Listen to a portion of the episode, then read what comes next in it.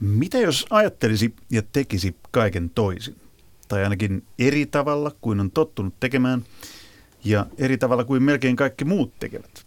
Huippuurheilu on monilta osin samojen kaavojen toistamista, vailla sen suurempaa pohdintaa siitä, voisiko asioita tehdä eri tavalla. Se vaatisi tietysti uskallusta ja rohkeutta, kokeilun halua, sitä kuuluisaa boheemiutta, jota me kaikki rakastamme, myönnämme sen tai emme. Vain harvat uskaltavat rikkoa rutiinin. Miksi? Sitä selvitellään tänään. Tervetuloa keskustelemaan Bohemit ja erilaiset. Uintivalmentaja, työnohjaaja, psyykkinen valmentaja Marko Malvela ja Palloliiton huippujalkapallopäällikkö tämän ohjelman vakiovieras ja luotto DJ Marianne Miettinen. Kiitos. Kiitoksia. Marko Malvela, sun valmennusmetodit, puhutaan niitä tarkemmin tässä lähetyksessä vielä myöhemmin, mutta ne on niin totaalisen erilaisia kuin muilla, voisi sanoa ehkä kaikilla muilla. Niin ensin mun pitää kysyä, että miksi? Mistä se on lähtenyt, että sä oot ajautunut tai päättänyt tehdä asiat ihan toisin? No mennään aina filosofisen höttöön, eli tota, käytännössä katsoen se niin kuin, ehkä tullut siitä omasta sieluetsinnästä, että tajus jossakin vaiheessa, että on itse jumissa semmoisessa koneajattelussa, missä suuri osa urheiluvalmentajista on semmoisessa niin kuin kausaliteeteissa, että mä niin kuin teen tarkkoja ohjelmia ja johdan tietyllä tavalla ja on auktoriteetti, auktoriteetti taikka on sitten ystävällinen ja niin poispäin. Ja sitten niiden kautta, niiden kautta tulee sitten se tulos ja jotenkin sitten ää, niin kuin tajusin, että niiden kautta ei tulekaan tulosta. Että ehkä Ateena olympialaiset oli itselle semmoinen semmoinen tota paikka niin kuin tässä mielessä tajuta se, että niin kuin suomalainen urheilija ei yksinkertaisesti näillä, näillä tota harrastajamäärillä ja tällä, näillä resursseilla niin pysty tekemään samalla tavalla kuin joku Australia tai Venäjä tai Saksa tai Yhdysvallat. Meillä ei ole mahdollista mennä tuommoiseen koneajatteluun. Meidän täytyy tehdä se toisella tavalla ja, ja sitten oikeastaan niin kuin itselle tuli heti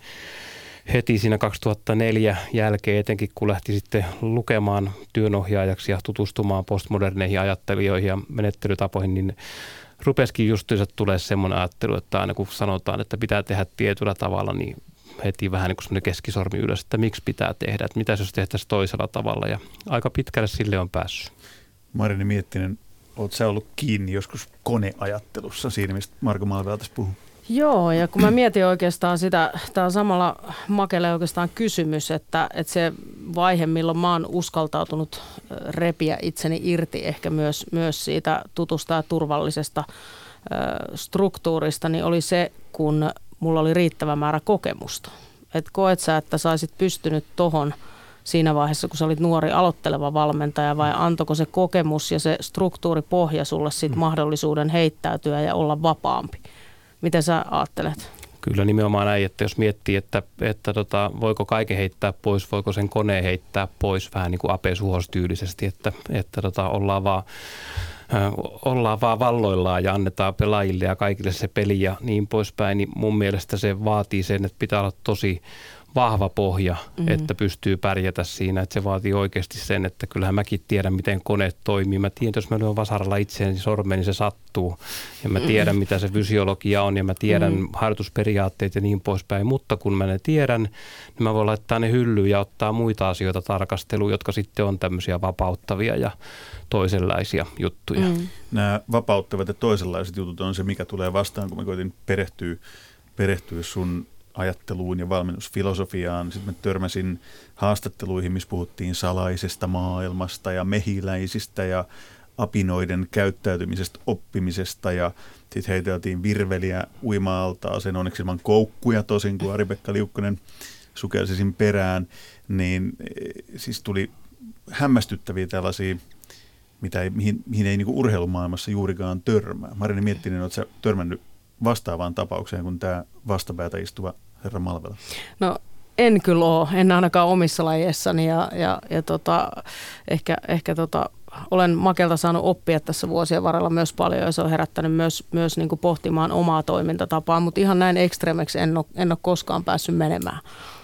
Miten tota, urheilijat suhtautuu tuommoiseen ekstremeen? Miten Ari-Pekka Liukkonen suhtautui siihen, kun sä ilmoitit, että tässä on nyt tämä rapala ilman koukkuja. Mä alan viskomaan sitä tonne altaaseen ja sun tehtävä on nyt saalistaa sitä viehettä tai uistinta kiinni. totta kai ne urheilijat, jotka tuntee minut, niin nehän ne kyllä tot, niin kuin uskoo, ilmeisesti ainakin tottelee, mutta tota, kyllä totta kai se vaatii vähän taustaa, koska onhan sitten, jos me menee uuden urheilijan kanssa tai urheilijaryhmän kanssa tekemään duunia ja sitten jos mä heitän jotakin sellaista, joka on vähän liian ekstriimiä, niin kyllähän se aluksi saattaa olla semmoista, että se nostattaa kulmia, että, että eihän tuossa ole niin mitään järkeä ja ja tota, se vaatii vähän totuttelua, niin sitten loppujen lopuksi kumminkin, kumminkin tota, niistä taustalta rupeaa löytymäänkin järkeä. Et esimerkiksi vaikkapa nämä kaikki mehiläis- tai rapalahommat, tai se, miten isäkkäät toimii keskenään, on ne sitten minäkoirien kanssa metsällä tai taikka tota, tota, tota, joukkuepelissä, niin se kuitenkin perustuu siihen niin, että, että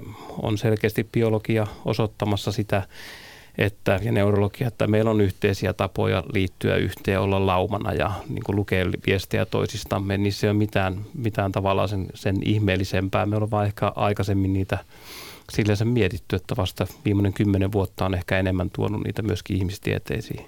Tämä on minusta mielenkiintoista, kun, kun moni varmaan suhtautuu lähtökohtaisesti, ainakin sieltä minusta vaikuttaa.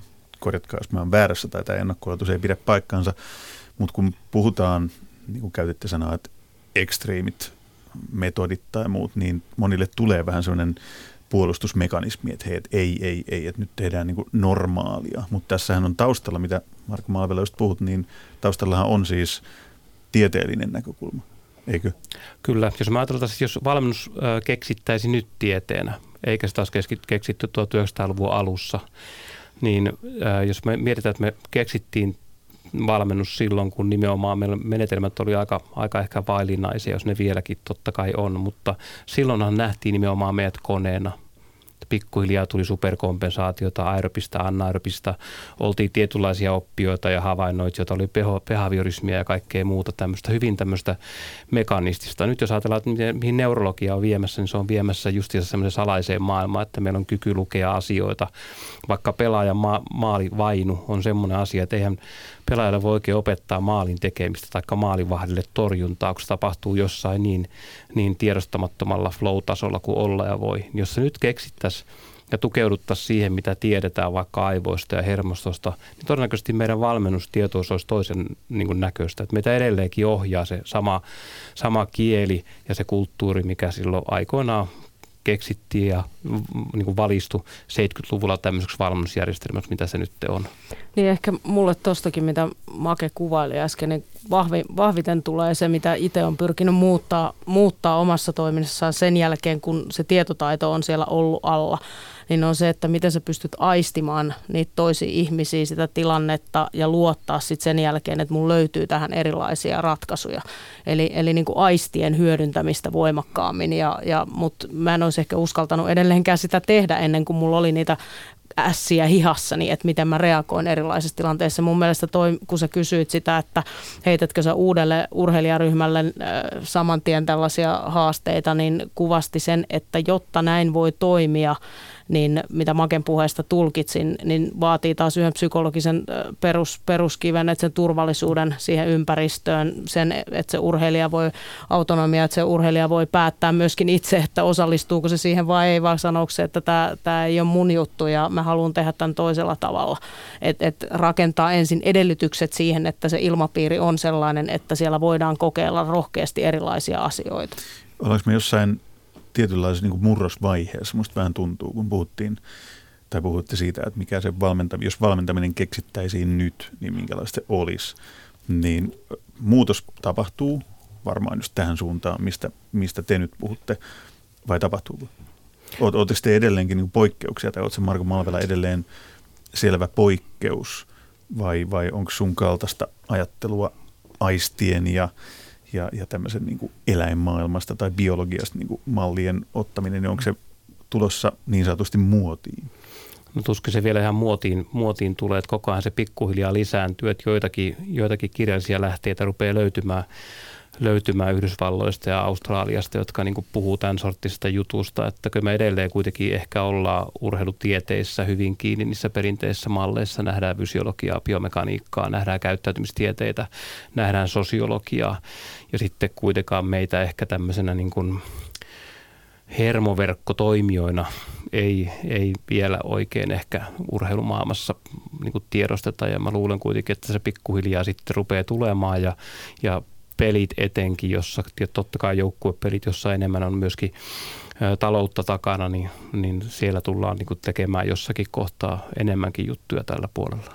Marini Miettinen, puhuit niitä aisteista. Miten sä pystyt valmentamaan pelaajia niin, että sä aistit tai käytät aisteja tai mm. käytät, autat pelaajaa käyttämään aisteja? Miten se konkreettisesti tapahtuu? No kyllä se lähtee mun mielestä siitä, että mun pitää ensin valmentajana tuntea ne pelaajat riittävän hyvin. Että mä tiedän, miten kukakin mahdollisesti reagoi tietyissä tilanteissa, miten sen on, miten sen, miten sen kehokieli toimii, kun se on pettynyt, turhautunut tai kun se uskoo itsensä ja niin edespäin. Ja sitä, sitä kautta pyrkii löytää sit oikeanlaisia hetkiä, jolloin kohdata se pelaaja erilaisilla ä, mahdollisilla ärsykkeillä. Ja, ja tota, si, sitä mä oon niin kuin hyödyntänyt, että olla itse vahvasti läsnä, mutta ensin tutustua tutustua siihen, että mitä se pelaaja on missäkin hetkissä, jotta mä pystyisin tunnistamaan, että mitä mä aistin tuosta pelaajasta. Että se ei ole vaan mun tulkinta, vaan, vaan että mä opin, opin myös hänen käyttäytymistä. Nyt tuntuu, että on tähän vaiheeseen hyvä ottaa uusi näkökulma keskusteluun. Katsotaan, mitä kirjailija Minna Lindgren on tällä kertaa pakinassaan keksinyt. Boheemi-ihminen elää toisin kuin muut ja on yleensä köyhä taiteilija 1800-luvulla, jolloin alettiin romantisoida kurjuutta. Sukupuoli ja keuhkotauti sopivat boheemielämään, samoin väärin ymmärretyksi tuleminen, toisin sanoen kuolematon kuuluisuus ennenaikaisen kuoleman jälkeen. Tästäkö tänään puhutaan? Ei toki, toisin tekeminen on oleellisempi osa ihailtua taiteilijaelämää kuin taudit ja köyhyys. Taide on muistuttanut nykyistä huippuurheilua myös siinä, että suurin osa alan ammattilaisista noudattaa sääntöjä, toimii kaavamaisesti ja niin kuin heiltä odotetaan. Luovuus ja rohkeus ovat harvinaisia taiteessa. Tavallinen museo- ja konsertissa kävijä saa alasta väärän kuvan, sillä se pieni murtoosa menneiden aikojen taiteista, joka ripustetaan museon seinälle ja soi sinfoniakonsertissa, keskittyy toisin tekijöihin, niihin rohkeisiin ja omapäisiin. Vain he tekevät historiaa. Kukin aikakausi on määritellyt, mikä on hyvää taidetta ja kuinka se tehdään oikein.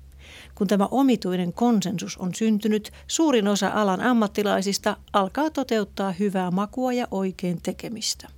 Se on itseään ruokkiva systeemi. Kun ollaan samaa mieltä siitä, että 1980-luvulla nykymusiikki oli äänekästä kriikskrääksmökää, kriitikot kehuvat sen tekijät, apurahat annettiin sen tekijöille ja tilaustyöt samoin. Yleisö istui konserteissa ja kärsi, mutta se ei kiinnostanut portinvartijoita, joiden mielestä oli virkistävää, että hyvä musiikki oli välillä kammottavaa. Tällaisessa omahyväisessä valtavirrassa on hyvin vaikeata tehdä jotain toisin. Mutta onneksi heitä on aina ollut. Mainitsen vain muutaman. Leonardo da Vinci, Michelangelo, Claude Monet, Wolfgang Amadeus Mozart, Ludwig van Beethoven, Pablo Picasso, Claude Debussy, Richard Wagner, Igor Stravinsky ja Zlatan Ibrahimovic. Näin pakinoi kirjailija Minna Lindgren, kun Slatan Ibrahimovic mainittiin, niin Marianne mietti sen suupielet kääntyy aika mukavaan hymyyn. Aina. Mä tykkään vähän, vähän kapinallisesta. Se on, Slatan on hyvä esimerkki. Mutta mulla oikeastaan niin toi musiikki väräytti taas sydämen vertauskuva ja mulla tuli ensimmäiseksi mieleen jatsi ja, ja siinä niin kuin toisten soittajien aistiminen ja sen mukaan niin kuin toimiminen, reagoiminen siihen ja itse vastaaminen siihen, mitä se toinen tuottaa ja se tunnelma ja, ja se, se oli se fiilis, mikä mulle tuosta Minnalta tuli. Marko Maavela, minkälaisia ajatuksia pakina herätti? No mulla ainakin tuli semmoinen mieleen tuosta pohjimiudesta, että jossain aikoina oliko Michael Monroen tarina, että jotenkin, että, että, että ei ollut talossa lämpöä ja oli hiukset niin kuin jäätynyt kiinni lattiaan ja jotain tämmöistä. Että siinä on niin kuin hyvin samaa, mistä valmennusta hyvin paljon tehdään Suomessakin tällä hetkellä. Eli nämä niin kuin tavallaan se niin kuin valmentajat tuolla ympäri Suomea on aika pohjemia siinä mielessä, että niukkuudesta tehdään aika mahtavia juttuja. Ja se, kun ei meillä ole mitään suuria resursseja, monet tekee sitä harrastajana ja pistää suuria tunteita ja, ja tota, ajattelee, että ne on löytänyt sen viisasten kiven ja rakastuu siihen lajiin ja niihin urheilijoihin ja oikein niin kuin imeytyy kuin taiteilijat siihen omaan taiteeseensa ja, ja tota, sietää sitä epämukavuutta, että ei tiedä tyyli, että syödäänkö huomenna vaiko ei. Niin tota, musta se niin kuin hyvinkin sai kiinni siitä, että mitä se pohjimius niin tuolla urheilupuolellakin on. Eli valmentaja on vähän niin kuin 2020-luvulla niin sama kuin köyhä taiteilija 1800-luvulla ilman sitä kuppaa tai vastaavaa tautia. Mutta se on ihan totta, että suomalaisurheilu, mietin vaikka suomalaisia jalkapallovalmentajia ympäri, mm. ympäri tuolla vaikka Kemiä, Tornio tai Rovaniemi ja muuta, jossa aina edellytykset ei ole ne parhaimmat, niin se joudut olla todella luova ja kekseliä siihen, että sä pystyt toimimaan silti joka ikinen päivä hyvin.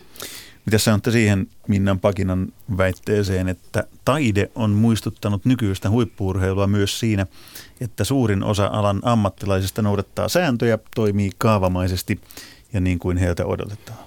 Niin sehän on turvallisuuden hakua myös, että sä toimit, toimit niin ja sehän on aina pelottavaa sitten heittäytyy, heittäytyy ehkä ö, johonkin uuteen erilaiseen ja, ja päästään irti kontrollista ja turvallisuudesta mä niin kuin oikeastaan mietin ennen kuin mä lähdin tähän lähetykseen, mulla, mä oon tunnettu siitä, että mä valmistaudun aina kaikkeen tosi hyvin, koska mä koen, että se val, kun mä valmistaudun hyvin, niin se antaa mulle mahdollisuuden myös heittäytyä sen jälkeen. Mm. Ja, ja tota, mulla on aina viimeiset pari vuotta ollut aina muistiinpanot mukana. Ja tämä on ensimmäinen kerta, kun mä en ottanut muistiinpanoja mukaan. Miks? Siksi, että mä koen tämän, että tässä on psykologisesti turvallinen ilmapiiri. Tässä on kaksi ihmistä, jo, joihin mä luotan.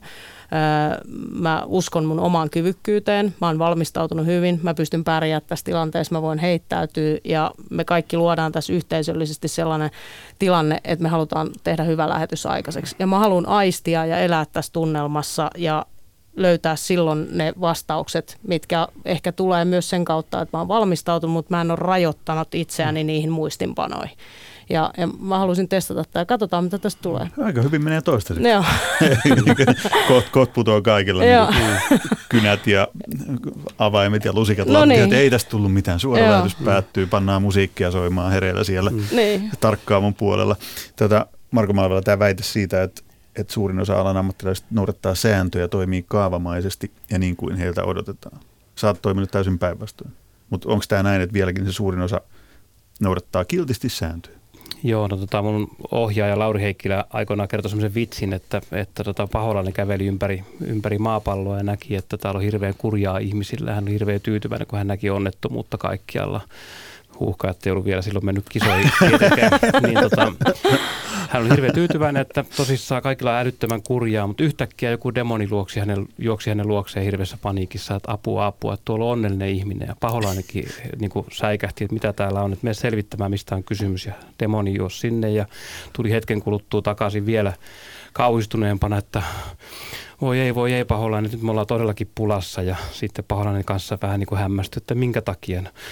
No se ihminen väittää, että se on keksinyt kaiken, niin sitten paholainen huokasi, että uh, älä, älä välitä, että se on ihminen, että se kyllä organisoi sen kohta.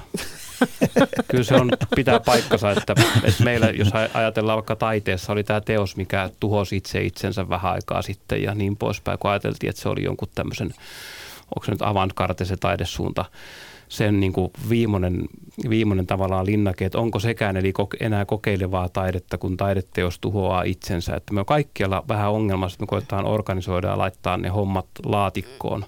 Ja se niin kuin on urheilussa vielä tietenkin Eli kaikki täytyy kategorisoida. Mm. Kaikki täytyy, sitten me Pakolla. ymmärretään ja sitten se on turvallista. Ja sitten siihen paljon liittyy varmaan myös valta ja mm. ne auktoriteetit ja se, se niin kuin kontrolli siitä kokonaisuudesta, että jollain pitää olla se hallinta ja mm. se organisaatio tekee sen helpommin hallittavaksi. Mä muistan tuosta, se mitä mä sanoin tuosta aistimisesta aikaisemmin, niin on joskus kuullut, että Make on kertonut, että, että sä meet, korjaus mä väärässä, mutta kun sä meet aamulla hallille, niin sun saattaa olla jotain ajatuksia siitä, että mitä sä vedät siitä harjoituksesta, mutta sitten sä aistit niiden urheilijoiden kehoa, sitä tunnelmaa, onko ne väsyneitä, onko ne, onks ne virkeitä ja sitten sen perusteella sä toteutat sen harjoituksen. Pitääkö paikkansa? Pitää paikkansa. Tänä aamuna olin suunnitellut tosi hyvän tämmöisen non-lineaarisen pedagogiikan uusi mu- muotijuttu tai taitojen oppimisessa, mitä kaikki taito pitäisi nykyisin olla. Just Kal- Kalajan Samilla auoin siitä tänään päätä tuolla ruokalassa. olin kehittänyt, että mulla on ruuveja ja muttereita, että uimarit sitten kun ne uine, niin ne purkaa ja laittaa niitä päälle ja niin poispäin. Mutta mm. unohinpa, että niillä oli lauantaina tupaan tuliaiset ja kilpailut niin heti käytännössä katsoin ensimmäisen yrityksen jälkeen, niin ruuvit ja mutterit lensi laidalle mm. ja että mitä hirveätä peetä tämä oikein on, että mm. älä taas yritä tällaista, niin, niin tota, erehdyin siinä ihan täysin, heti aistin siitä kohtaa, että jo, että tämä ei ollut hyvä juttu, sitten siirryttiin lasten altaalle tekemään jotakin muuta heidän mm. kanssaan, mutta kyllä se pitää paikkansa, että se jotenkin, kun on hyvässä suhteessa sen oman urheilijaryhmän kanssa ja on itse niin kuin levännyt ja hyvässä, hyvässä fiiliksessä, niin kyllä sieltä aika lailla löytää ne tavallaan ne polut, mitä pitkin kannattaa sinä päivänä edetä. Ne polut pitäisi olla, jos teitä on uskominen, niin Suomen urheilussa valtavirasta poikkeavia. Marko Malvela sanoi tässä keskustelun alussa, että Ateenan olympialaiset oli se hetki, kun sä huomasit, että tämä niin sanottu normaali malli, mitä, mikä toimii, tai tämmöinen mikä se oli, kone, ajattelu, konemalli, joka toimii niin kuin Australiassa, mm. Venäjällä, isoissa maissa, missä massaa riittää, toisin kuin Suomessa, niin se ei toimi. Joo, Atenan olympialaiset ei ollut suomalaiset tai mikään mm. kova menestys, ja nyt näyttää siltä, että ei taaskaan tule mitään suuren, suurta menestystä Tokiossa tämän vuoden olympialaisissa. Niin minkälainen malli se sitten on, mikä täällä toimii?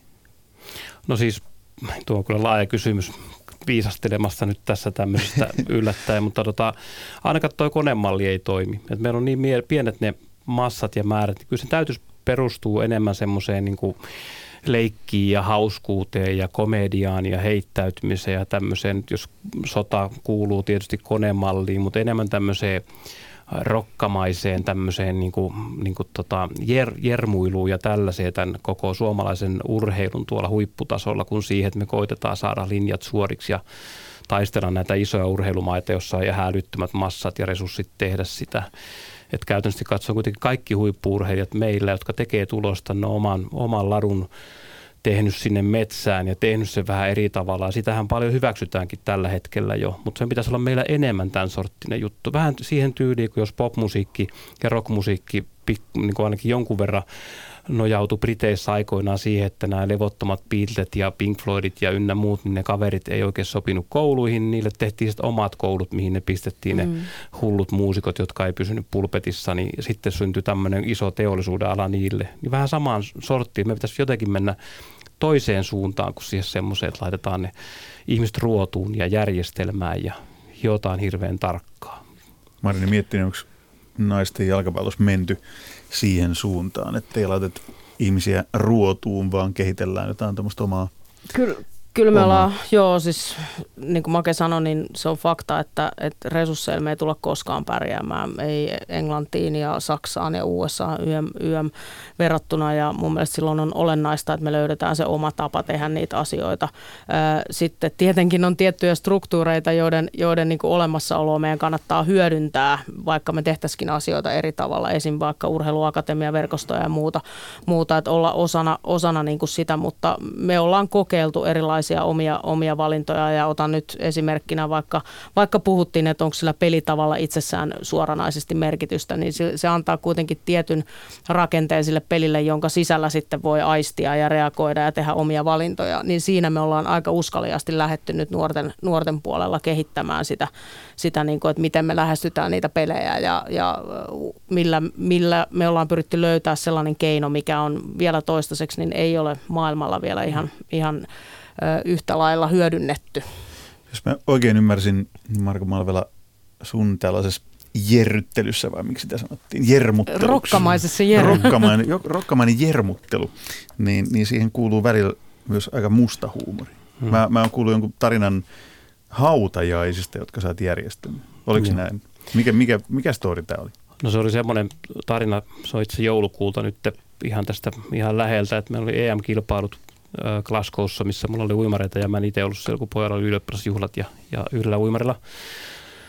en sano nimeä, mutta Vuorellan Teemu, niin tota, meni kilpailut... Suluissa, suluissa nimi ei muutettu. Joo, niin tota, meni kilpailut huonosti ja, ja tota, hän sitten siitä roikotti aika paljon. Sunnuntaina kilpailut päättyi ja sitten seuraavana päivänä maanantaina panketin ja lentojen jälkeen, niin uimarit tuli sitten Suomeen ja, ja tota, mietin, että mitä mä teen hänelle, koska SM on tulossa saman viikon keskiviikkona alkaa tai torstaina, että siinä on vaan pari päivää aikaa. Ja uimari on jotenkin masentunut joo, tai vähän. Masenti on niin, semmoinen, että joo, ei tästä tule yhtään mitään ja niin poispäin. Ja tota, mä sain sitten hänet maaniteltua uimahallille kumminkin ja, ja tota, mä olin kattonut tämmöisen Dedi Penkrassin tota, tämmöisen dokumentin. Dedi Penkras oli tämmöinen soul joka oli kunnon tota, naisten mies ja tämmöinen bilehille, kunnes hän oli auto-onnettomuudessa ja halvaantui siinä. Ja hän sitten masentui siitä niin, ja, ja oli itsetuhoinen ja, ja puhui omaisille, että ei tästä tule yhtään mitään ja niin poispäin. Niin, niin omaiset järjesti siinä niin kuin siinä dokumentissa järjesti semmoista hautajaista,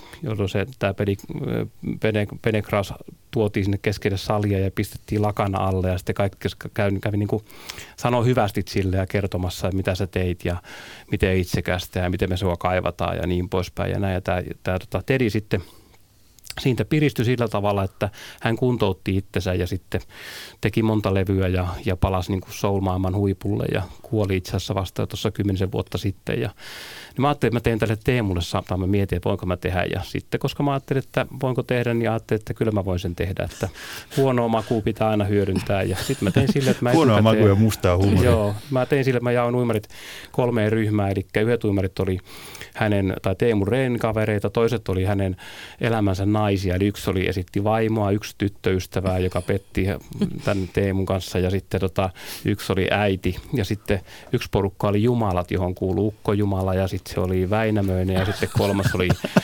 oli Jeeveli ja sitten oli muistaakseni paholainen. Ja sitten kun se Teemu tuli sinne, niin otin sen sinne saliin ja sanoin, että käy makaamaan tuohon noista, mikä ihme, että käy makaamaan ja mulla oli kynttilöitä, mulla oli kynttilät ja mä otin sen lakan alle ja sitten kukin näistä ryhmistä kävi tota, sitten siinä juttelemassa vaimot kävi riitelemässä tai jakamassa perintöönä hänen, hänen elämänsä naiset siinä niin, ja sitten reenikaverit kävi jakamassa sen sen tota reenikamat ja haukkumassa, miten paskas oli reenikaverina ja kaikkea muuta. Ja sitten nämä jumalat kävi päättämässä, pääseekö taivaaseen vai helvettiin. Seuraavana viikonloppuna tai kolmen päivän päästä SM-kilpailussa, niin elämänsä kilpailut melkein rikko Sievisen Jani Suomen ennätyksiä ja vaan kymmenyksen sataisen sekauinnissa ja paras monta sekuntia kaikkia lajeja. Ja ihan eri tyyppi kuin viikkoa aikaisemmin, että siinä oli kyllä mustaa huumoria ja toimi ainakin sillä kertaa. Mutta edelleenkin sanoisin tänne alle, että sä tunnet sun urheilijas no joo, riittävän kyllä, hyvin, joo, että sä pystyt joo. tällaista toteuttaa. Mutta niin aivan... välttämättä mm. ei voisi tehdä, jos ei, menet niin työnohjaajana niin, mm, uuteen paikkaan. Niin, Järjestetäänpä tästä niin. pienet, Mut pienet a, aivan, aivan huikea tarina. Niin, ja sitten sit mun mielestä tuossa korostuu kaikesta tietenkin Maken kekseliäisyys, mutta, mutta se, että nämä urheilijathan kuitenkin kaikki tekee tätä sen takia, että olisi kivaa ja tämä olisi mielekästä. Ja, tämä, ja se vaihtelevuus, erilaisuus ja se, että se irrotetaan välillä se urheilu sieltä, sieltä itsestään, kontekstistaan ja, ja, ja tuodaan myöskin se ymmärrys siitä, että no tämä nyt on vain yksi kisa tai tämä oli nyt vain yksi urheilutapahtuma tai tämä on vain urheilua, että se elämä, elämä on jotenkin niin paljon isompaa. Ja, ja mä voisin kuvitella, että sun ryhmässä olevilla urheilijoilla on hauskaa ja sen takia ne nauttii ja tekee sitten hyviä suorituksia ajatuksia. Joo, kyllä mä toivon näin. Minusta on tuo hyvä pointti, kun mun semmoinen yksi avainjuttu on se, että kun, kun mä katson noita nuoria ja vaikka otsikoita, mitä niistäkin kirjoitellaan, täällä vaikka tänäänkin jotain, että joku vaikka oli jossain iltasanomissa, että ampumahihto on kriisissä ja sitten ollaan haastateltu kaiken maailman tyyppejä, jotka kertoo, että kyllä se on tosi kriisissä. Niin näillä on loppujen aika vähän ihmisiä, jotka niinku ihan oikeasti fanittaa niiden puolella – mm. sitä mummo, mummolaa tai pappalaa, jotka, jotka niin kuin on aina se, niin kuin tavallaan niiden puolella, vaikka urheilisit kuinka huonosti ja vihkoa ja niin poispäin. Niin sitä semmoista tahoa, joka sanoo, että no se on kuitenkin ihan ok, että mm. mennään RLtä ja ostetaan sieltä karkkipussia ja tota, mennään huomenna ongelle. Mm. Mä just ajattelin, että se on niin kuin sit tärkeää, että niin kuin minun homma valmentajana, että mulle on tavallaan semmoista semmoista suhdetta heihin, että heidän tarvitsisi koskaan olla minulle niin kuin, tota, ää, niin kuin niin kuin osoittaa tai niin pelätä, että mä olisin pettynyt heihin, mitä ne on tehnyt. Jos ne on yrittänyt, niin se riittää tuossa meidän porukassa. Mm. No aika hyvin se näyttää riittävän myös niin kuin tuloksiin, kun vaikka katsoo sun uimareita, niin siellä on hirveä määrä, jotka on päässyt arvokisoihin. Sitten on onko kolme, neljä EM-mitalleilla, siis mm. pit, pitkällä, pitkällä matkoilla, niin, niin kuin tulostakin tulee tätä kautta. Niin taas herää se kysymys, ehkä mä toistan vähän itteen, mutta minkä ihmeen takia sitten näin ei toimita laajemmin? Että miksi mennään vielä, niin kuin Minna Lindgren pakinassaan sanoo, että oma hyväisessä valtavirrassa on hyvin vaikeaa tehdä jotain toisin. Mutta kun nähdään, että se toisin tekeminen, eri, eri tavalla tekeminen, Mozartit ja Ibrahimovic, mm. niin, niin mikä siinä pelottaa, että näin ei tehtäisi? Ja mä nyt tarkoitan, että jokaisen valmentajan täytyy alkaa hyvin, hyvin tuntemilleen urheilijoille niin kuin feikki hautajaisiin järjestämään. Mm. Se, se, se on tyyppi kysymys. Niin, joka, siihen, siihen jokainen mm. toimii niin kuin mm. omalla tavallaan eri tavalla, mutta se pitäisi olla ehkä niin, että jokainen pä- uskaltaisi toimia mm. omalla tavallaan eri tavalla. Mm. Miksei? Niin, niin, kyllä mä ehkä näen edelleen sen, että, että se tuo sitä turvallisuutta se rakenne ja se tuttu ja se, se struktuuri siinä ja, ja kuitenkin sä tarvit myös sinne alle Mä ainakin itse olen kokenut, että mä oon kehittynyt niin valmentajana kuin ihmisenä myös hyvin paljon elämänkokemuksen myötä. Ja, ja mä en olisi pystynyt nuorena ihmisenä toimimaan yhtä vapaasti kuin mitä mä tällä hetkellä pystyn. Et se on varmaan yksi, yksi olennainen asia, että sulla on se vahva itsetuntemus, mutta myöskin sitten elämänkokemusta ja sä saat reagoida erilaisiin tilanteisiin eri tavalla ja uskallat, uskallat vahvemmin olla oma itsesi, kun olet löytänyt itsesi. Ja sitten sulla on myös erilaisia keinoja toteuttaa asioita, kun sitä pankkia on kertynyt vuosien aikana. Mutta en, en mä osaa tuohon sanoa. Mä luulen vaan, että se turvallisuus ja se rakenne luo, luo niinku sellaisen, sellaisen ympäristön, jossa on helpompi toimia ja on pelottavampaa hypätä johonkin sellaiseen, mitä, mitä ei niinku tiedä, mitä tästä tulee. Sä käyt Marko Malvella kouluttamassa tai sä työn ohjaaja, niin, niin minkälainen vastaanotto on silloin, jos sä yrität, että hei, ajatelkaapa vähän toisin ja koettakaa löytää joku oma kulma tähän, niin onko se vastaanotto se, että ei, että näin me ollaan aina tehty ja näin me halutaan tehdä jatkossakin, vai onko nykyään, musta tuntuu ainakin, että urheilijoiden parissa niin tuntuu, että urheilijat haluaa jo etsiä omia tapojaan, uusia tapoja, erilaisia tapoja, vai onko mä liian idealistinen naivi? No, tämä on kyllä ehkä keskeisin, jos mietit, että minkälaiset menetelmät, tai no niin, siihen mennään tietysti rakenteeseen, mutta tota, tai keinoihin, niin mikä tuntuu auttavan urheilijoita ja valmentajia kaikista eniten, niin, niin tota, se on ehkä semmoinen puhutaan tuossa narratiivisessa maailmassa tämmöisestä tiedon arkeologiasta, eli tavallaan semmoinen jäädytyskuva siitä, että, että missä ympäristössä ja tilanteessa se urheilija toimii ja sitten tavallaan katsoo sitä tilannetta etäältä ihan, ihan kuin arkeologi kaivertaisi niin kuin eri juttuja, eri paikkoja sieltä ja sitten kun niitä kaivetaan esiin sitä tavallaan sitä tilannekuvaa, niin sitten se johtaa usein siihen, että urheilijat ja valmentajat tulee tietoiseksi, että näinkö mä oikeasti toimia. Tämmöiset rakenteet, kun minua pitää kiinni ja tämmöiset uskomukset ja olettamukset ja pelot ja niin poispäin. Niin tämä vapaut, vapautus siitä auttaa, se on hirveän eheyttävää. Et jos lyhykäisyydessä, että jos ei tuosta saa kiinni, niin Sofian maailmakirja, joka kuvaa, kuvaa tätä Sofiaa, joka tutustuu filosofeihin tämmöisen opettajan professorin avustuksella, niin siinähän käy samalla tavalla, että sen kirjan aikana Sofia jotenkin sen professorin avustuksella oppii ymmärtämään, että hänet on kirjoitettu siihen tarinaan. Ja sitten kun hän huomaa, että okei, mut on kirjoitettu tähän tarinaan, niin hän rupeaa käyttäytyy vapautuneesti. Hän järjestää bileet, jossa hän ö, tota, kolkkaa ihastuksensa ja hän juo ensimmäiset humalat ja mitä kaikkea tekee. Siitä on niin kauan aikaa, kun mä oon sen tehnyt, mutta niin, tavallaan se eniten auttaa näitä ihmisiä melkein se, että he tajuvat sen, että heillä on itse asiassa toimijuutta suhteessa siihen heidän tai tarinaan, jossa he ovat kiinni. Mä oon itse käynyt Maken narratiivisen haastattelun, jossa, jossa on nimenomaan etsitty tätä, tai minä olen saanut etsiä itse itseäni. Ja, ja no mitäs, niin, mitäs löytyi? No mä, mulla oli se tilanne, että mä en oikein tiennyt siinä vaiheessa, että, että työuralla, että mihin, mihin suuntaan mä haluaisin lähteä seuraavaksi. Ja ja tota, kipuilin niin kuin sen kanssa. Ja, ja toi mun mielestä yksi olennainen asia, mitä, mitä tuohon Make-metodiin ainakin mun suuntaan ja uskoisin, että myös tuossa valmennuksessa liittyy sen, että se urheilija se ihminen löytää myös itse niitä ratkaisuja siihen oivaltamiseen ja se on myös sitä vapautta ja sitten niihin reagoidaan ja aistitaan ja niin edespäin. Mutta mulla, mulla se löytyi vahvasti siinä vaiheessa se, että mä oon kehittäjäluonne, luo, luo, niin kun haluan luoda asioita ja kehittää ja, ja sen, sen niin kun löytämisen jälkeen. Itse se ei suoraan siinä haastattelutilanteessa vielä löytynyt, mutta sitten mä lähdin pari viikkoa sen jälkeen lomalle Miamiin. Ja siellä kun mä makasin rannalla, niin yksi hetki niin tuli se pling, tämä on se juttu, mitä mä haluan tehdä. Ja mikä se juttu oli? No se oli kehittää ja toimia, toimia sellaisessa ympäristössä, missä mulla on mahdollisuus toimia niin kuin kehittävässä roolissa. Mm. Eli ei siinä hetkessä mä en ollut esimerkiksi valmis lähteä vaikka ammattilaisjoukkueen aikuisten valmentajaksi ulkomaille, vaan, vaan mä halusin luoda ja luoda jotain uutta ja luoda, luoda jotain sellaista, mitä ei ole aikaisemmin tehty. Ja sitten mä valitsin toimia pelaajakehitys vastaavana ja, ja sillä uralla tällä hetkellä on. Ja en tiedä, onko se ihan hirveän huonosti mennyt.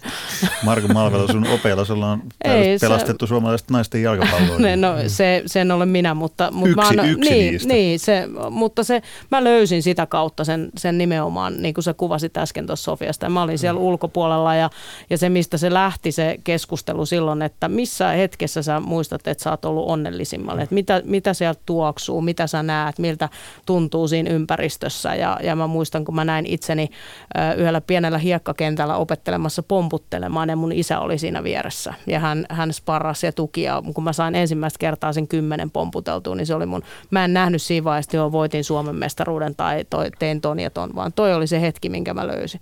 Ja sitten sieltä se lähti niin purkautua se kokonaisuus. Nyt mä aloin miettimään omalla kohdallani tätä ihan samaa. Aloin automaattisesti kelaamaan, että missä mä oon onnellisimmillani ja aloin kelaamaan niin. näitä. Niin, kun on yksi paikka, missä mä oon onnellisimmillani, niin kun mä saan puhua teidän kaltaisten ihmisten kanssa täällä. Niin, ja, ja sit siihen Itseäni vielä, fiksumassa seurassa. Ja, ja sitten kun mä puhuin noista aisteista, niin, niin Make, Make niin kyseli paljon siinä hetkessä just näitä tuoksuja ja muita. Ja, ja niin se, että sä oikeasti pääsit siihen tilanteeseen ja sä aistit ja haistat. Mä haistan vaikka pukukopin sen linimentin tai muuta, missä mä oon viihtynyt hyvin sen joukkueen kesken ennen treenejä läppä lentää ja kun mä pääsen siihen tilaan täysin. Eli mä elin koko kehollani sitä tilannetta ja, ja heittäydyin siihen, siihen hetkeen. Niin se oli aika makea, makea kokemus. Ja tästä jos vetää yhteen tavallaan, kun sä otit tota, esitän, että onkin, niin kuin, sä oot onnellinen, kun sä voit olla tämmöisessä keskustelussa mm. ja sä pääsit yhteyteen tähän lapsuuden muistoon. Niin mm. Niin ehkä se voi saada just silleen, että mikä siinä suomalaisessa urheilussa on, on ehkä niin kuin, vähän ongelmana, niin on se, että se eristää ihmisiä. Kun me nimenomaan pitäisi päässä suhteeseen, pitäisi päässä justiinsa siihen niin, että vaikka just huuhkajien kisoihin meno, meno, sehän toi porukan yhteen, jotka itse asiassa oli jo sen pitkän kur, korpivaelluksen, vuosikymmenen korpivaelluksen aikana ollut jo yhdessä, mutta kun ne sai sen palkinnon, niin se toinen yhteen tai 95 maailmanmestaruus ja niin poispäin, tai nämä suuret hetket, mutta kun se Suomessa urheilussa on niin vähän sellaista, missä kuitenkaan porukka pääsee sitten loppujen lopuksi kokemaan vaikka onnistumista. Jos me etukäteen tuomitaan, että ei tule noista kisoista, ei tule näistä kisoista ja niin poispäin, niin tuntuu, että meidän urheilijat ja urheiluvalmentajat on ennemminkin semmoisia lypsykarjaa, jotka on linjastolla, johon laitetaan kiinni jotain, mistä koittaa imeä, että he ovat mukaan velvollisia, kun me pitäisi ennemminkin pelastaa nämä nuoret ja lapset yhteyteen, koska sitä hyvin harvassa paikassa kuitenkaan nykyisin tarjotaan. Tämä oli tärkeä, hieno puheenvuoro. Siihen on, siihen on hyvä päättää tämä keskustelu, joka toivottavasti jatkuu paitsi meidän kesken, niin myös muiden kesken kohti erilaisuutta ja kohti bohemiutta ja kohti uusia, uusia raivaamattomia teitä. Nyt aika kiittää. Kiitos Marini Miettinen, Marko Malvella ja tästä jatketaan, jatketaan viikon kuluttua.